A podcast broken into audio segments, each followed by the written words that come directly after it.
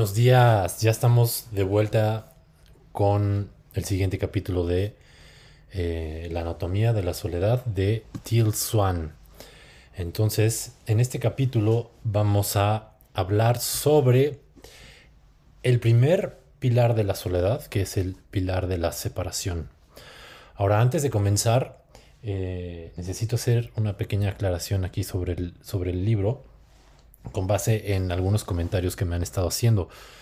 El título del libro es La anatomía de la soledad, pero tenemos que entender a qué se refiere eh, la soledad. ¿Por qué? Porque es un, es un libro que fue escrito en inglés. Entonces, el término que usa es loneliness. Y aquí es importante distinguir que en, en, este, en inglés existen diferentes diferentes palabras para soledad. En español tenemos la palabra soledad y, y la palabra soledad puede ser algo hermoso. Puede ser, por ejemplo, cuando estás en, en tu soledad y tienes inspiración y, y puedes crear o puedes meditar o puedes reflexionar o puedes tener un momento contigo. La soledad puede ser algo positivo. Solo que aquí en, en, en este libro la palabra, la palabra que se usa es loneliness. El loneliness no es una versión positiva de la, so- de la soledad. Porque la, la palabra en inglés, que, que sería lo equivalente a, a la soledad, vamos a decir, a esa soledad que es como un abrazo, ajá, sería solitude. Solitude, como lo, lo que hacen, por ejemplo, los monjes cuando se van al desierto o se van a... se hacen un retiro y están en soledad. Bueno, eso es una soledad positiva. Eh, en inglés sería la palabra solitude. Pero loneliness es más un aislamiento. Es un tipo de soledad que te aísla, que te, que te debilita, que te parte, que te fragmenta, ¿no? Entonces, en lo subsecuente, cuando hable de, de soledad, voy a tratar de usar la palabra aislamiento cuando sea necesario, pero cuando use la palabra soledad, en este caso, siempre me voy a referir a ese tipo de soledad, a esa, a ese, a esa soledad que, que nos fragmenta, que nos separa, ¿sí? Entonces, nada más para aclarar, aclarar eso, porque pues hay una, hay una cuestión ahí de, de traducción, ¿no? De conceptos y de lenguaje. Entonces, bueno, estamos ante la anatomía de la soledad y el primer pilar de la soledad son tres pilares, ajá, que dijimos que es separación, vergüenza y miedo. Entonces, vamos a analizar ahora la perspectiva de, de la autora sobre el pilar de la, de la separación como el primer pilar de la soledad. Entonces es bien interesante porque comienza con, un, eh, con una afirmación que dice que la guerra, y se refiere obviamente a la lucha interior en este caso, es la blasfemia contra el corazón humano. Miren cómo lo dice, ¿no? Eh, la lucha interior, la guerra, es la blasfemia contra el corazón humano. Entonces nos lleva a entender la separación como algo que viene desde la fuente. Obviamente ella tiene una perspectiva más que psicológica, tiene una perspectiva espiritual de, de la fragmentación y de la, de la soledad, ¿no? Entonces ella nos lleva a, a la historia, eh, vamos a decir, mítica de la fuente o de Dios, como le quieras llamar. Entonces en diferentes culturas pues tienen diferentes maneras de entender cómo fue que, que Dios o la fuente creó la existencia. Y Eh, en, todas, en todas las culturas, esto estoy haciendo un apartado yo ahora, en todas las culturas, a pesar de que lo describen con diferente historia, con diferente alegoría, con diferente lenguaje, siempre alude de alguna manera a una, a una partición o a una idea de que, de que la fuente o Dios se, se necesitaba reconocer a sí mismo y por lo tanto se, se partió, ¿no? Se fragmentó para poderse relacionar consigo mismo. Esto lo encuentras eh, desde los principios herméticos hasta en las tradiciones este, neopaganas, Wicca, lo que tú quieras. Lo vas a encontrar en todas partes, en diferentes versiones. Entonces aquí lo que ella nos, lo que ella nos habla es eh, que la separación viene desde la fuente. El cerebro humano no está diseñado para el estado de unidad. Está diseñado para crear definiciones. Porque está diseñado obviamente para sobrevivir. Entonces nos dice ella, pero ¿puedes imaginarte una conciencia que no tiene ni principio ni fin? ¿Puedes imaginarte que todo lo que existe es una sola conciencia? Entonces nos invita a hacer un poco esa, esa imaginación primero, como un océano que percibe y que piensa. Y en este océano tú eres una gota tu mejor amigo también es un, una gota, tu peor enemigo también es una gota, tu perro es una gota, este, la zanahoria que te comes es una gota, el pensamiento que piensas es una gota, es una gota en un solo océano que es uno solo, es una sola conciencia, una sola energía. Entonces parecen ser cosas diferentes, pero en realidad todo lo que existe son diferentes expresiones de la misma energía. No hay nada que no sea Dios o la fuente. Entonces aquí ella nos hace comparar con la estática, por ejemplo, de una televisión que, por ejemplo, ¿se acuerdan esas, las televisiones de, de antes, no? Que las prendías y, y este, igual algunos de ustedes lo recuerdan cuando eran niños, según la edad que tengan. Cuando prendías la televisión aparecía como estática, ¿no? Shhh, y luego poco a poco iba apareciendo la imagen. Entonces esa estática es como energía potencial y de pronto ¡fum!, se cristaliza la imagen y aparece una, una imagen que está diferenciado de la estática, pero que nació de la estática. Entonces, así funciona. La estática se condensa en una forma, así también la realidad física es una manifestación de, esa, de ese océano energético primordial, ¿no? Entonces, algo físico como un árbol, eh, es un árbol que Dios pensó y con suficiente enfoque que, si, que se diferenció o de alguna manera cobró como forma a partir de esa energía potencial. La fisicalidad es lo más denso. Tú eres un aspecto diferenciado, pero tienes esa conciencia de la fuente. Puedes pensar, por ejemplo, tú puedes pensar un pensamiento por ti mismo. La fuente se dividió. Lo que nos está diciendo ella es que Dios o la fuente se dividió a sí mismo. Y esto es lo que les digo que lo van a encontrar en muchísimas mitologías del mundo. Ahora imagina el pensamiento, ¿qué soy yo? ¿O quién soy yo? Esa misma pregunta ya es contradictoria a la unidad, o sea, porque ya te estás diferenciando. Uh-huh. Entonces, lo que dice ella es que este pensamiento fue lo que partió todo de alguna manera, ¿no? La fuente se dio cuenta que no tenía con quién relacionarse y ella dice que esto le provocó dolor y se fracturó para poder relacionarse, porque en el momento que se pregunta quién soy yo, pues ya inmediatamente ya hay una comparación y no había nada más ahí, o sea, no hay algo que no sea la fuente, entonces tuvo que partirse para relacionarse consigo misma.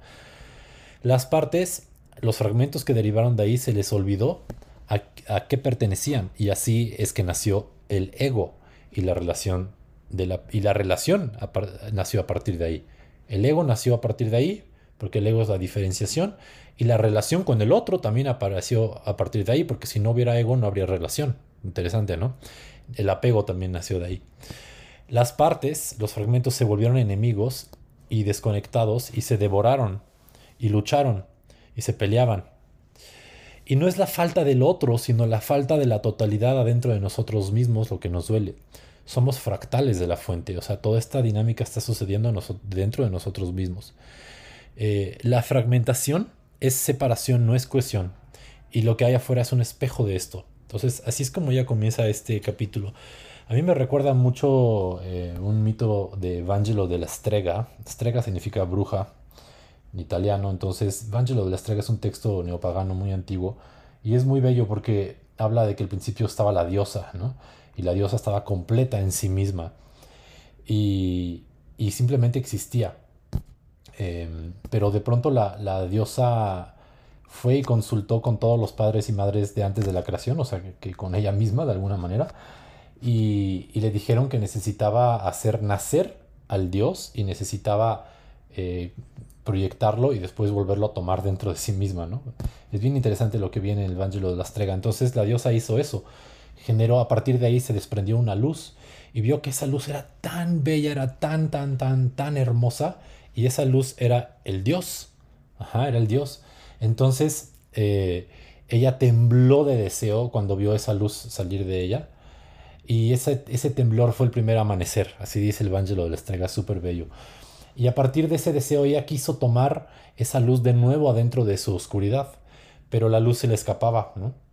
Y la luz pues se condensó en el mundo de la forma, entonces finalmente ella eh, pues consultando con esta sabiduría interior, los padres y los madres de antes de la creación le dijeron que tenía que, ella tenía que descender al mundo de la forma para poder tomar esa, esa luz de nuevo dentro de su oscuridad. Y eso fue lo que hizo, descendió, descendió al mundo de la forma. Eh, ya ahí hay una alegoría de que en cierta forma de animal o no me acuerdo qué, pero bueno, finalmente es, todo ese es un mito que nos, que nos lleva a entender lo que, lo que está pasando a nivel del espíritu y la materia. Ella bajó y eventualmente se encontró con el Dios y pudo hacer el amor con él, ¿no? Entonces, eh, uno cree que la, la, este, la creación es, es, es ese Dios que salió a partir de, de ella, pero en realidad la creación es, es la diosa y el Dios, y el Dios haciendo el amor. O sea, somos, somos los dioses haciendo el amor, ¿no? Entonces es, es muy bello ese mito, me recordó ahorita mucho esto, pero finalmente es un ejemplo de cómo, cómo nos, nos habla de esta partición, de cómo la divinidad se partió a sí misma para poderse reconocer y relacionarse consigo misma. Entonces esto es, es muy bonito también, por ejemplo, cuando conoces a una persona y dices, ay, me estoy reconociendo, ¿no? Estoy reconociendo esa divinidad a través del otro, pero pues soy yo mismo y es un otro, ¿no? Entonces, pues por eso te, tenemos esta, por eso existe el amor, la atracción, todo, ¿no? Bueno, ahora, en una persona, nos dice la autora, que hay aspectos aceptables y otros no. O sea, esto es el proceso de socialización. Cuando una, un niño nace, un bebé y crece y, es, y el niño o la niña empieza a ser socializado, empieza a ver aspectos que, se, que por su contexto son aceptables y otros que no. Ajá. Por ejemplo, los papás dicen, bueno, tener este comportamiento o estos sentimientos o estos pensamientos es aceptable y estos otros no es aceptable, según la perspectiva de la familia. Entonces, ¿qué pasa? Las partes que no son aceptadas se empujan y se rechazan. O sea, el mismo niño o la niña dice, bueno, voy a rechazar esto de dentro de mí porque no es aceptado por mis papás, y las cosas que sí son aceptadas por los papás o por la sociedad, esas sí se incluyen. Ajá. ¿Por qué? Porque solamente nos muestran amor en respuesta a las cosas que las personas quieren incluir y desean. Y esto es bien fuerte porque sigue sucediendo hasta la fecha y sigue sucediendo, vamos, o sea, también en la vida adulta. Muchas veces las personas nos muestran amor solamente en respuesta a las cosas que, que se consideran correctas o que se quieren incluir y desean, y no con respecto a todas, ¿no? Entonces aquí es, es justo la revolución de, de ella, de Teal Swan, es esta revolución de la autenticidad para poder incluir todos los aspectos del ser y conectarse con otra persona desde ahí. Es bien interesante cómo lo hace. Entonces, bueno, vamos a seguir con esto porque aquí lo importante es cómo sucede esta separación. Entonces ya de ahí, de entrada, el niño está aceptando una parte de su ser y otra parte no, ¿no? Entonces piensen ustedes de niños, ¿qué, qué parte de ustedes fue aceptada y qué parte fue rechazada? Porque de alguna manera te identificaste con las partes aceptadas y negaste y piensas que no eres tú las partes que, que no eran aceptadas. Entonces dice ella, una persona tiene una, una sola personalidad según nosotros, pero no es cierto. O sea, tú ves enfrente a tu mejor amigo, tu mejor amiga y crees que es una sola persona, ¿no? O mírate en el espejo, crees que eres una sola personalidad. ¿Por qué? Pues porque tienes un cuerpo que siempre parece ser el mismo. Pero además de que el cuerpo no es siempre el mismo, independientemente de eso, tampoco eres una sola personalidad. Porque hay aspectos dominantes dentro de las personas y otros aspectos que no son tan dominantes. Los aspectos que son dominantes suelen ser los que te protegen de ser lastimado. Y ella los describe como gemelos, como gemelos interiores. ¿Por qué? Porque para cada aspecto dominante de una persona existe su contrario. Porque vienen de esa fragmentación, de los aspectos que fueron uh, aceptados y los que no. Ahorita vamos a explicar más. El trauma determina el nivel de fragmentación. Entonces, si existe esa soledad extrema, ese aislamiento extremo, eh, significa que hubo un, un trauma más fuerte. Por ejemplo, ahí les va un ejemplo, con esto va a quedar muy claro. Un niño donde, por ejemplo, eh, no se acepta el enojo, lo, su familia no acepta el enojo. Entonces, el niño aprende a reprimir esa parte de su ser, aprende a reprimir el enojo. ¿Pero qué creen? Eso no va a hacer que el enojo se vaya, solamente va a hacer que se haga inconsciente. Entonces de adulto ese niño cree que, que no tiene enojo, o sea que, pues que no se enoja, ¿no? O sea que él está bien, ¿no? Pero en realidad, aunque no se relacione con eso y no se identifique con el enojo, en realidad el enojo no ha desaparecido. Ahí está, nada más que está inconsciente. Entonces, si lo miras, viene del miedo a... Si, si, si lo miras, o sea, si, si el niño mira, perdón, ya ese adulto, mira el enojo que supuestamente no tiene, si lo logra mirar, viene ese miedo al rechazo inmediatamente porque pues ese, por algo lo reprimió, porque ese aspecto era rechazado. Entonces mirarlo da mucho miedo porque viene el miedo al rechazo. Y por eso no nos damos cuenta a veces de las cosas que, que tenemos adentro. No las queremos mirar, no queremos mirar, mirar esa sombra, no queremos mirar esos aspectos que consideramos negativos adentro de nosotros mismos, porque si los miramos, creemos que corremos el riesgo de ser rechazados, porque fuimos rechazados eh, por tenerlos y por, y por algo los reprimimos, ¿no? Entonces, todos pasamos por lo mismo y todas nuestras partes. De hecho, nos dice la autora que el odio a uno mismo viene de ahí. Viene de odiar a esos aspectos que, que, que creemos que son indeseables dentro de nosotros, ¿no? O de esa lucha interior entre un aspecto y el otro. Pero el alma, el alma humana quiere ser completa de nuevo. Eso es, eso es lo que anhela. Es un poco como, otra vez, como esta diosa buscando al dios, ¿no? Este, para hacer el amor otra vez, volverse a hacer, volver a tener esa luz en tu oscuridad. Entonces el alma quiere ser completa de nuevo. Y tenemos diferentes oportunidades en la vida para hacerlo. Y así miramos los aspectos que rechazamos, pero esto duele. Cuando miramos los aspectos de nosotros mismos que rechazamos, esto duele, porque a veces no sabemos qué hacer con ello, ¿no? Pero fíjense, nos dice la autora, por cada parte de la personalidad exagerada hay una polaridad. Entonces, cada vez que veas una persona que muestra un aspecto eh, de su personalidad que es como muy marcado, pregúntate qué pasa con el polo opuesto, ¿no? Y obviamente con uno mismo. Por ejemplo, si eres muy fuerte, pues pregúntate qué pasa con la debilidad y la vulnerabilidad. Si al contrario eres todo el tiempo como muy vulnerable y débil y no sé qué, pregúntate qué pasa con la fuerza, ¿no? Eh, y así. Entonces, siempre, siempre, siempre darnos cuenta que todas nuestras identificaciones tienen una parte contraria que no aceptamos. ¿Ok? Bueno. Eh, fíjense, aquí ella nos pone el, el ejemplo justo de la vulnerabilidad. Dice, por ejemplo, si la vulnerabilidad de niño era rechazada, esta se va a enterrar y tú te vas a hacer el fuerte. Pero la parte vulnerable está enterrada. Y, y como está enterrada, el peligro de estar enterrada, porque pues tú puedes decir, bueno, ya se enterró, ¿qué me importa, no? Pues no, porque ahí está todavía y tiene necesidades y las necesidades no se van a ir. Entonces no puedes satisfacer las necesidades de esa parte enterrada si no la miras. Y entonces, ¿qué es lo que va a pasar? Eh, si no miras esa parte tuya que está enterrada, comienza una lucha interior, porque esa parte sí o sí se va a expresar, pero se va a expresar en formas ocultas o manipuladoras.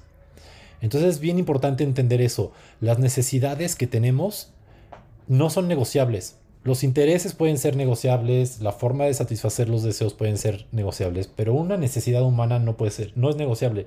Sí o sí se va a satisfacer. Entonces, o la buscas satisfacer desde la conciencia, o de alguna manera tu, la, la, la propia psique va a buscar satisfacer esa necesidad, pero de una manera manipuladora, ¿no? O, o de una forma oculta. Esto es la dinámica de la sombra, justo. Entonces hay que hacernos muy conscientes de nuestras necesidades por eso. Entonces dice ella, hasta te puedes enfermar para forzarte a ver esas partes que no quieres ver. Ajá. Ahora, estas, estas partes, o estos gemelos, estas polaridades que existen, que no solamente son dos, ¿eh? O sea, pueden ser N, pueden ser muchos. No solamente estas personalidades son pues polaridades y ya, sino que en realidad son realidades perceptuales paralelas. Entonces, por ejemplo, un, una parte de ti percibe, siente y observa la realidad de una forma, y el polo opuesto la percibe y la siente completamente de la forma contraria.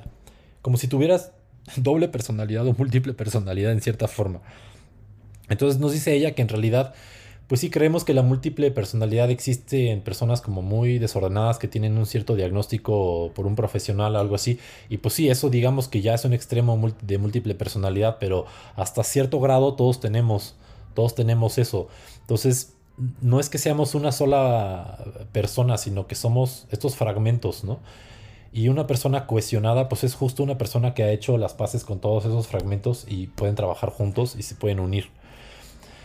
Entonces, estos fragmentos son estados de ser que salen según la circunstancia. Entonces, por ejemplo, quizás en el trabajo tú eres una persona, quizás con tu pareja eres otra persona, quizás en otra situación eres otra persona y otra persona en otra situación, y según lo que se te presenta y el tipo de circunstancia o lo que sea, sale una parte de ti, ¿no? Entonces, por ejemplo, una parte de ti, ella pone este ejemplo, una parte de ti tiene una relación de pareja y quiere huir de la relación, ¿no? pero otra parte de ti el mismo día quiere estar con esa persona para siempre, ¿no? Entonces ese es un ejemplo de una cosa que puede pasar y, este, y bueno, entonces ahí pues, lo que hay que hacer obviamente es, es darte cuenta desde el amor cómo reúnes esas dos partes de manera que no se estén peleando y lleguen a un acuerdo. Por ejemplo, ¿qué, ¿de qué te está tratando de proteger una parte que quiere huir? Y entonces cuando incluyes y te das cuenta de su propósito, pues a lo mejor ya no quiere huir, ¿no?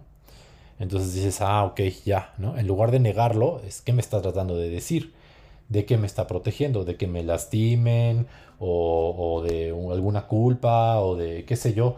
Entonces cuando indagas y lo sientes y realmente lo comprendes y lo escuchas en vez de negarlo, puedes decir, ah, ok, la necesidad es, detrás de esta parte es X cosa, pues la voy a satisfacer, pero pues voy a continuar en esa relación en la que estoy y entonces ya, ya deja de querer huir, ¿no? Ok. Ahora, muchos de estos aspectos son visibles eh, a otras personas, pero no a uno mismo. Entonces, por ejemplo, quizás te dicen, Eh, pues es que eres muy egoísta y a ti te da muchísimo coraje porque tú te ves a ti mismo como lo contrario de egoísta, siempre estás dando, dando, dando, ¿no? Pero te dio mucho coraje, entonces hay algo ahí que está pasando, que te dolió el comentario, pues algo ahí, algo está pasando, porque si realmente no te resonara, pues ni coraje te daría, ¿no?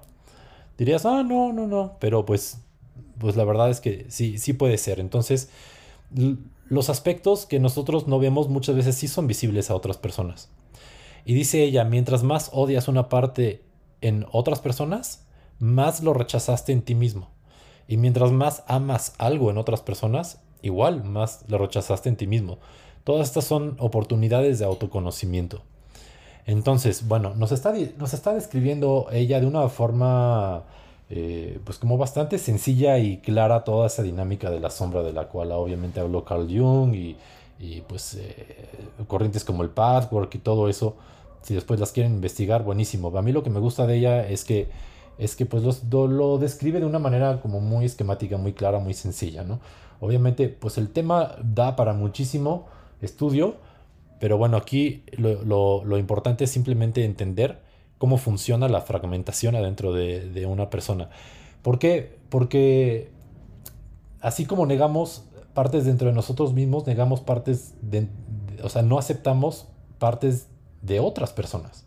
Entonces imagínate que estás dentro de una relación de pareja y no aceptas partes de ti, pues mucho menos vas a aceptar partes de la sombra de, de tu pareja, ¿no? No vas a saber qué hacer con ellas porque no tienes el entrenamiento, ¿no?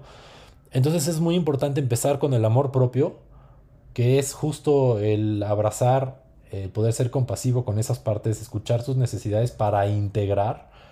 Y entonces cuando lo haces contigo va a ser mucho más fácil que lo hagas con, con otras personas, ¿no? Ok, entonces ella nos habla aquí de, de diez cosas que puedes hacer para revertir ese proceso de, Eh, de fragmentación, y aquí te recomiendo que saques una hoja, una pluma, un cuaderno, lo que sea, y las anotes porque es una práctica bien interesante. Uno, mira las cosas negativas que odias en los demás y que te molestan de los demás. Entonces eso es lo primero, y pues las puedes ir anotando, lo que sea, sobre todo de las personas que están cerca de ti, con quienes estás implicado emocionalmente. Dos, descubre la intención positiva detrás de eso que odias. Por ejemplo, ¿qué es lo que eso que odias está tratando de proteger? ¿Para qué está presente en tu vida? Ajá, entonces es des- descubrir esa intención positiva que hay ahí, ¿no? Por ejemplo, quizás odias que una persona, este, no sé, siempre pues, este, tenga una coraza y se esté haciendo el fuerte, ¿no? Bueno, pues sí, pues, este, pues qué parte, qué, qué intención positiva hay detrás de eso, pues que quizás esa persona se está protegiendo de algo, ¿no? ¿Y, y por qué lo odias? Pues porque hay algo ahí que te checa a ti también, ¿verdad? Bueno, entonces, este, entonces hay que empezar a indagar ahí en esas dos cosas. El tercer punto, pregúntate por qué era peligroso ser lo opuesto de eso. Por ejemplo, vamos a suponer que tú eres así súper flojo, ese es el ejemplo que ella pone. Así te gusta procrastinar, no te paras, este, estás así, ¿no? O sea, es así, una flojera absoluta, ¿no? Bueno, lo que dice ella es pregúntate por qué era peligroso ser lo opuesto de eso.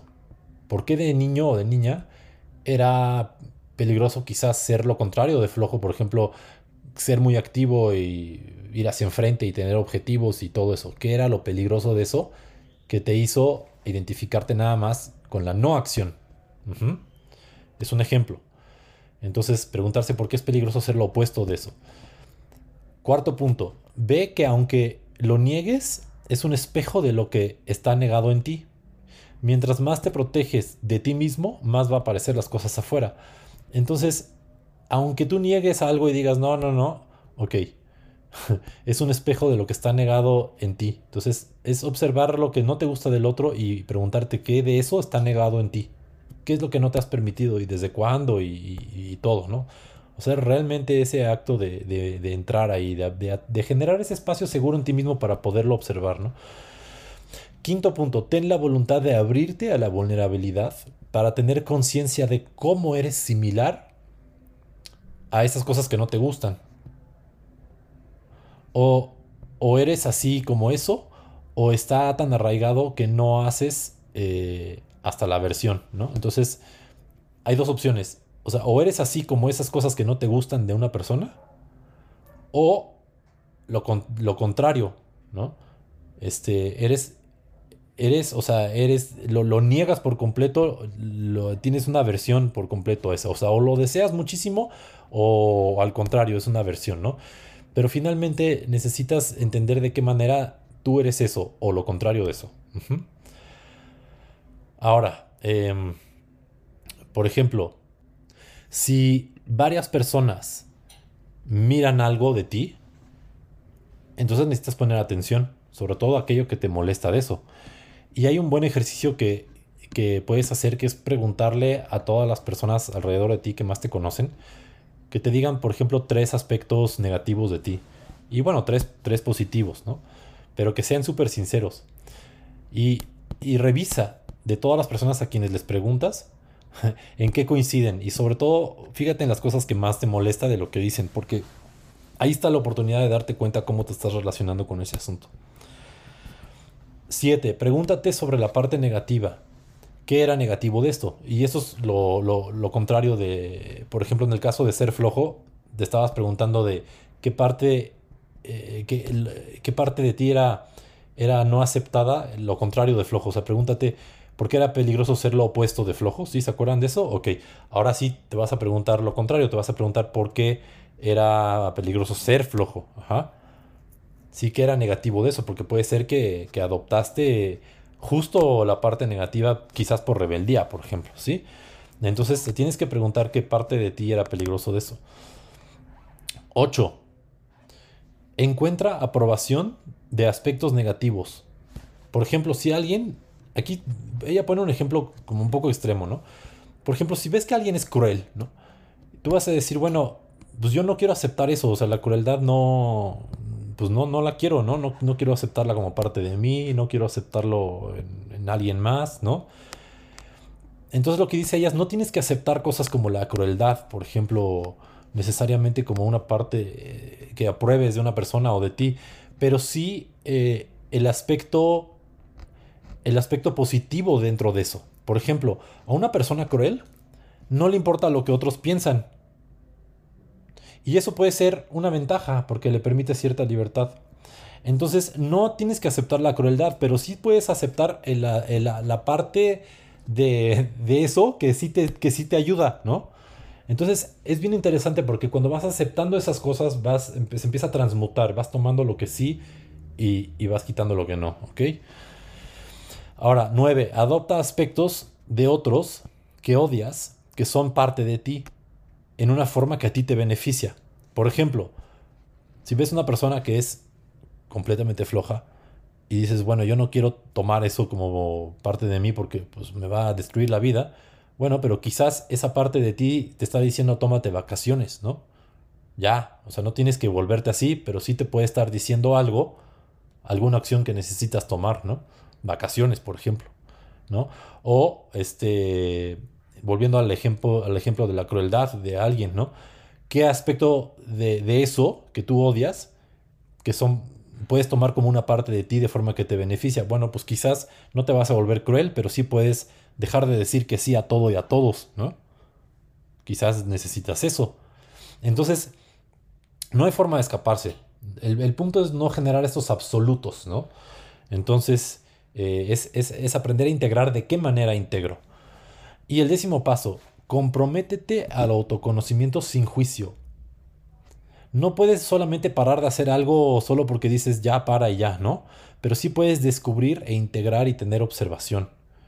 Entonces necesitas mirar esos gemelos. Por ejemplo, la, la parte cruel y la parte amorosa. Y, y qué necesidades hay en cada uno. ¿Qué te están diciendo? ¿Qué puedes ofrecerle a ese aspecto para hacer, acercarlo a la totalidad? Porque cuando se van integrando estos gemelos, lo que es bien interesante, y al final va a hablar de eso, va a hablar de eso ella, cuando se integran esos gemelos, lo que sucede es que desaparecen, desaparecen como tal, se transmutan y, y, y empiezan a dejar de ser eh, pues este, aspectos destructivos, empiezan a ser aspectos positivos y constructivos dentro de la, dentro de la psique. Empieza a surgir una, una nueva personalidad que es más que la suma de esos dos, ¿no? Y se van transmutando. Entonces, entonces lejos de temerle a esas partes negativas de nosotros, tenemos que entenderlas y... Y una vez solucionadas eh, las necesidades, se transmutan. De verdad que se transmutan. Porque la naturaleza del alma es amor puro. Eh, pero entonces hay que entender. Hay que entender de dónde vienen esas distorsiones. Ahora, dice ella, mira tu piel como un contenedor de contenedores. El ego puede estar partido. Puede, por ejemplo, puedes tener un cuerpo, pero va, varios gemelos de personalidad adentro de ti. Dejas salir uno o el otro en diferentes situaciones. A veces te confundes, a veces confundes sus necesidades y deseos como los tuyos cuando en realidad es una parte de ti. Puedes, por ejemplo, sentir una necesidad de una parte de ti y decir, bueno, es que eso es lo que yo quiero y necesito. Y de pronto al día siguiente empiezas a necesitar y querer lo contrario y dices, ¿qué, qué está pasando, no? Bueno, es porque las dos son reales, ¿no? Son partes de ti que, que están pidiendo diferentes cosas. Entonces hay que ponerlas de acuerdo. Y aquí hay todo un proceso, pero espérense. Todavía no llegamos a eso. Ahorita nada más es entender de dónde viene esa, esa partición, esa fragmentación. Ahora, por ejemplo, um, si hay sole, soledad debilitante, así le llama ella, en tu vida, eso está sucediendo adentro, no nada más afuera. No es que los demás te estén dejando sola o solo. Está sucediendo adentro de ti, adentro. Y tus gemelos viven realidades totalmente diferentes. Entonces tú eres quien se abandona a ti mismo. Por eso aparece afuera. Como es adentro, es afuera. Entonces nos pone un ejemplo de una, una mujer que fue a, a consultarla y cuando, bueno, llegó con un asunto de soledad terrible, de, de fragmentación, de aislamiento. Ajá. Y cuando se puso a ver sus partes, pues había una parte de ella que a ella, cuando la metió en esta meditación para ver sus partes, a, le apareció como si fuera un caballero, ¿no? Un caballero protector, así como con su armadura. Y otra parte de ella era una doncella encerrada en una torre, ¿ok? Entonces el caba- la parte de ella que era un caballero protector sabía o creía que la doncella estaba perfectamente segura en esa torre y bien cuidada y protegida, ¿no? Pero la doncella en realidad quería salir de ahí, estaba hambrienta emocionalmente y no estaba bien y de hecho estaba siendo golpeada por todo otra, otros gemelos ahí, otro un crítico y no sé quién más que en realidad la golpeaban horrible. Entonces...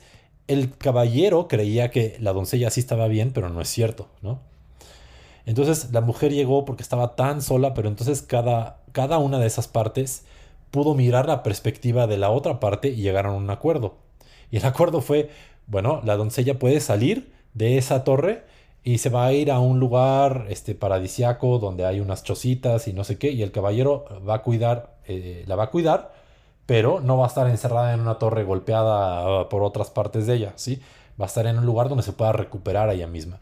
Entonces, dense cuenta cómo, sí, todo esto es a través de un proceso como meditativo y, y de, vamos a decir, un poco como hasta teatral, esta unión de partes, pero sirve para ponerse de acuerdo, para que las partes de ti se pongan de acuerdo. Obviamente la parte de ella que era protectora y se simbolizaba con un caballero, pues tenía la necesidad de proteger a la otra parte. Y esa necesidad no va a desaparecer, pero la otra parte necesitaba cierta libertad y contacto emocional.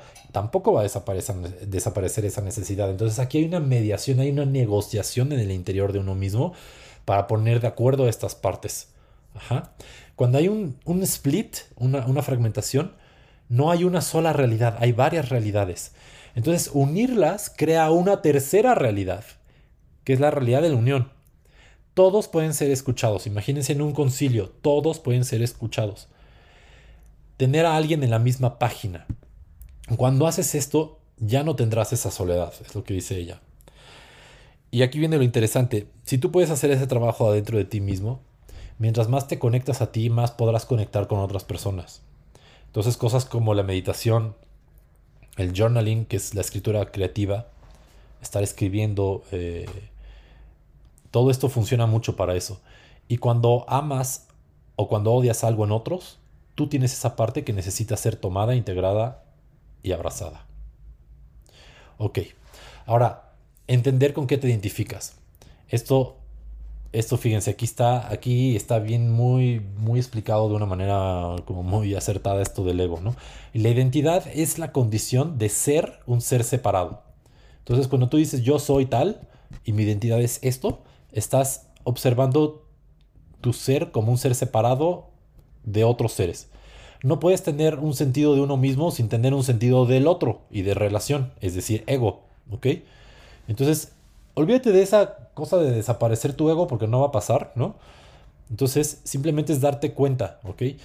Cuando asociamos algo con nosotros, nos identificamos, se vuelve lo mismo que nosotros. Esto es apego. Por ejemplo, si tú te puedes identificar como, como yo soy mamá, yo soy hija, yo soy...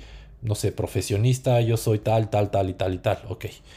Ahora, muchos maestros espirituales te dicen que no te identifiques.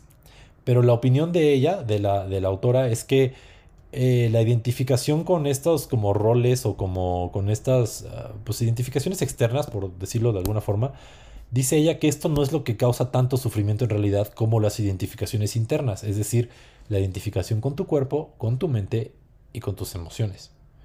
Creemos que eso es la totalidad de nosotros, como por ejemplo un artista cree que él o ella es su obra, pero no es cierto, él o ella está creando la obra. Este apego nos hace sufrir. Entonces, lo que nos dice ella es que más que dejar de identificarte con una cosa o con otra, eh, desidentifícate con tu cuerpo, tus emociones y tu, y tu mente. Ajá, pero déjalos ir como pétalos de rosa, no, no, no trates de luchar contra ellos, ¿no? Es con la conciencia. ¿Ok? Ahora, cuando dice eh, desidentifícate, no significa que no te importe, obviamente. Lo que te está diciendo es que tú eres más que todo eso. Tú eres un observador, eres un alma, eres, eres otra cosa. Y estás transitando por la experiencia de tener un cuerpo, como sea que lo tengas. Por la experiencia de tener unas emociones, como sea que sean esas emociones. Estás transitando por la experiencia de tener pensamientos. Pero tú no eres ese cuerpo, esa, esos pensamientos y esas emociones. Entonces... viene la parte donde habla de reconocer los aspectos. Dice ella, toma una hoja y anota tus identificaciones. Por ejemplo, mis amigos o mi no sé qué, mi coche, mi no sé, yo soy tal, ¿no? Por ejemplo, yo soy sexy, ¿ok? Entonces, todas esas cosas son identificaciones. Incluso puedes identificarte con creencias. Por ejemplo, el dinero no crece en los árboles. A ver, identifícate con eso. Vamos a ver cómo te va. Ah, ¿verdad? Ok. O emociones crónicas. Por ejemplo, la decepción. O por ejemplo, si no te gusta tu cuerpo, ¿no? Y te empiezas a identificar con todo eso. El, el peligro es identificarte con esas cosas, ¿no? Entonces, el ego empieza a generar una reacción muy fuerte. Se protege cuando estas cosas son amenazadas. Si alguien te dice, no, tú no eres sexy, por ejemplo, y empiezas a generar esa reacción, ok, es porque tu ego se está identificando con eso, en vez de identificarse con la experiencia de, de transitar por eso. El ego tiene motivos para mantenerlos, porque son sistemas de protección, aunque te genera dolor, porque si no los tuvieras significaría aniquilación. O sea, el ego está ahí para protegerte, de alguna manera por eso se ha identificado. Ahora, puedes usar emociones fuertes como una campana con la que eh, te identificas, o una campana que te puedes señalizar eh, y que tienes que reconocer y, y poner atención presente y plena en ello, ¿no? Entonces, las emociones fuertes es cuando, cuando suena esa campana de una emoción fuerte es, hey, ahí hay una identificación, date cuenta, date cuenta, date cuenta, y vas y haces tu, tu trabajo interior, ¿no? Entonces, en lugar de reaccionar así impulsivamente, siéntelo, siente lo que está pasando. El cuerpo emocional está siendo cargado eléctricamente. No es la emoción la que te está causando el sufrimiento, eso es importante. Es la identificación con la emoción. No trates de cambiar la emoción, no trates de que se vaya, Eh, ni tampoco trates de que te deje de importar, ¿no? Hay que escuchar. Es como cuando un niño llega y te dice, oye, necesito tal cosa, pues escúchalo, ¿no? Ok, igual. Descubre qué fue lo que generó esa emoción, el insight. Con los pensamientos lo mismo, no les estés echando leña, no se piense y piense obsesivamente en la misma cosa. Bueno, ya llegó este pensamiento, me regreso al presente. Si ya llegó este pensamiento, me regreso al presente. Ok, no lo niegas. Pero imagínate qué tan poderoso puede ser parar una espiral negativa de pensamientos. Es sin negarlo, pero sin revolcarte en ellos. Mira a tu cuerpo como una experiencia que estás transitando o teniendo, no como alguien que eres. Ahora, estar en ese momento... Eh, no eres el cuerpo, no eres el, el ego ni el ser separado, no eres nada de eso. Entonces ya no hay obstáculo, puedes mirar con conciencia unificada, eso es lo que dice ella. Entonces ese es el asunto con la, con la identificación, así nos está funcionando el ego. Ahora, chéquense, aquí va lo bueno, la identificación selectiva. Ahora fíjense, porque aquí está tirando un poco piedra, ¿eh? Pero bueno, yo creo que lo van a entender bien. Un gurú tradicional, y le llamó gurú tradicional, pero puede ser gurú, sacerdote, lo que sea, de cualquier corriente, de cualquier religión, de cualquier, lo que tú quieras. Vamos a llamarle un gurú tradicional. Que se identifica con solo una parte de sí mismo y deja que solo ese ego sea alimentado. Por ejemplo, se identifica como el ser iluminado, ¿no? Y, y que no tiene necesidades, y que siempre es positivo, y que nunca se enoja, y que si hay algo diferente a esto, pues inmediatamente esta parte interior va a ser negada y suprimida, y, y van y se meten en esa persona que han creado, ¿no? Ese personaje. Entonces, ¿qué es lo que pasa? Que no miran la realidad de ninguna otra parte que no sea esa persona iluminada, ni la honran. Ahora dice ella, esto es abandono personal. El ego es el concepto de ser iluminado, y todo explicado así. Y dice ella, esto no es integración. Y, lo, y está tirando un poco piedra porque dice que sí hay muchas corrientes que te dicen eh, que de alguna forma te identifiques nada más con eso y con ninguna otra cosa. Y es otra forma de identificación selectiva de ego simplemente. Y estás otra vez te estás abandonando, ¿no? Entonces, pues yo no me enojo nunca. Yo no puedo sentir necesidad. No puedo sentir emociones como envidia o miedo o celos o... o necesidad o ansiedad o vulnerabilidad o lo, lo que tú quieras, ¿no? Porque soy un ser iluminado. O cuando siento eso, pues simplemente lo niego y bye, ¿no? Pues no, eso es abandono. Entonces, ¿qué pasa? Que lo que negas, que lo que negó esta persona, este gurú tradicional, no se va a ir. Entonces, por eso encuentras estos uh, líderes espirituales que a veces tienen doble vida y Y es bien importante hablar de esto porque ha sucedido mucho en, en estas últimas décadas, ¿no? Que hay líderes espirituales que tienen una doble vida y, y cosas así, por ejemplo, hasta la pedofilia, ¿no? Y luego lo justifica como diciendo que, bueno, está bendiciendo a los niños porque este, tuvo esa práctica sexual con ellos y ese tipo de cosas. Y, y todos hemos escuchado hablar de, ese, de esos casos, ¿no? Entonces dice ella que pues eso es en parte producto de esa identificación selectiva negando las partes de la psique que necesitan ser integradas para poder ser transmutadas y poder generar una persona cohesionada, ¿no? Entonces no es a través de negar las, las partes de nosotros que no nos gustan que, es, que vamos a llegar a la virtud, ¿no?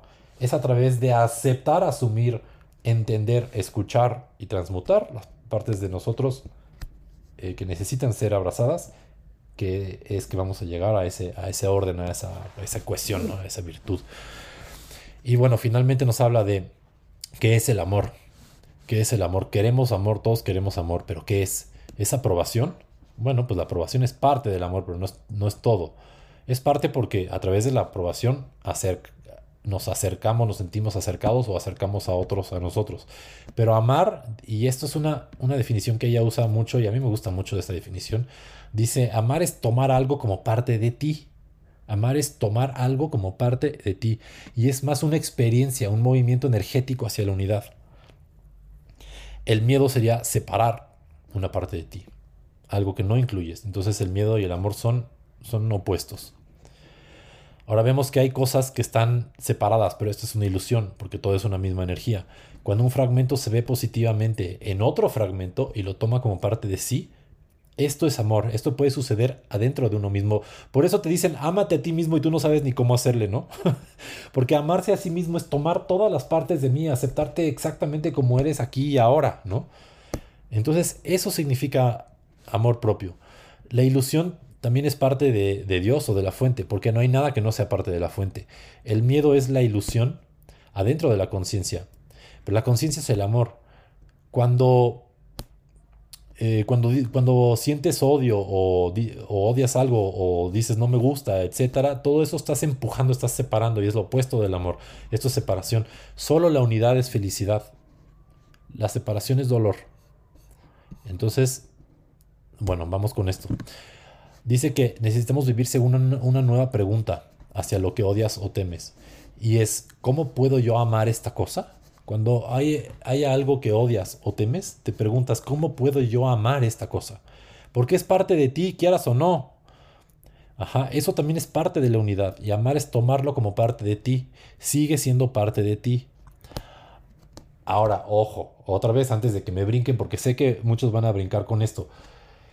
Cuando te está diciendo tómalo como parte de ti, no te está diciendo que todas estas cosas horribles que hay en la humanidad las tomes como parte de ti.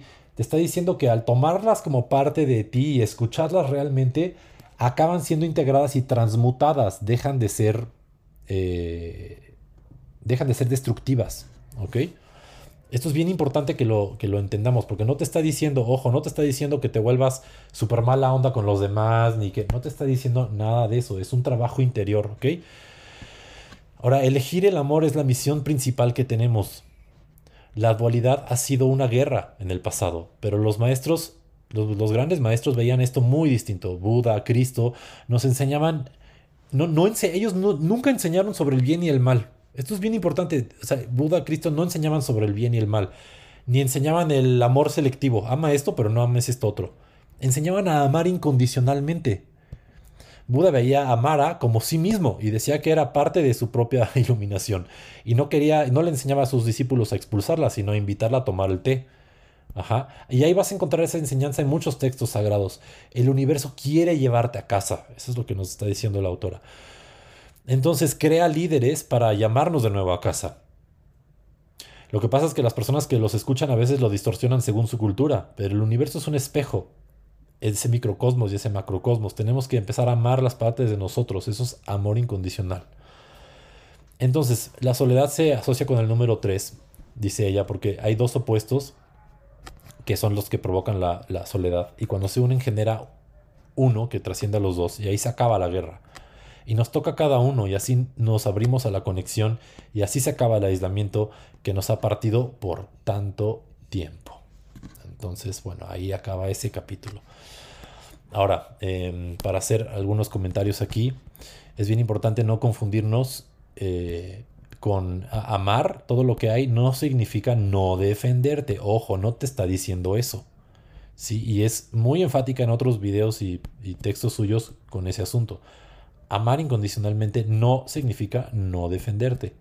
De hecho, defenderte y poner límites también es una parte de uno que hay que saber integrar. Y ahí está la paradoja, ¿verdad?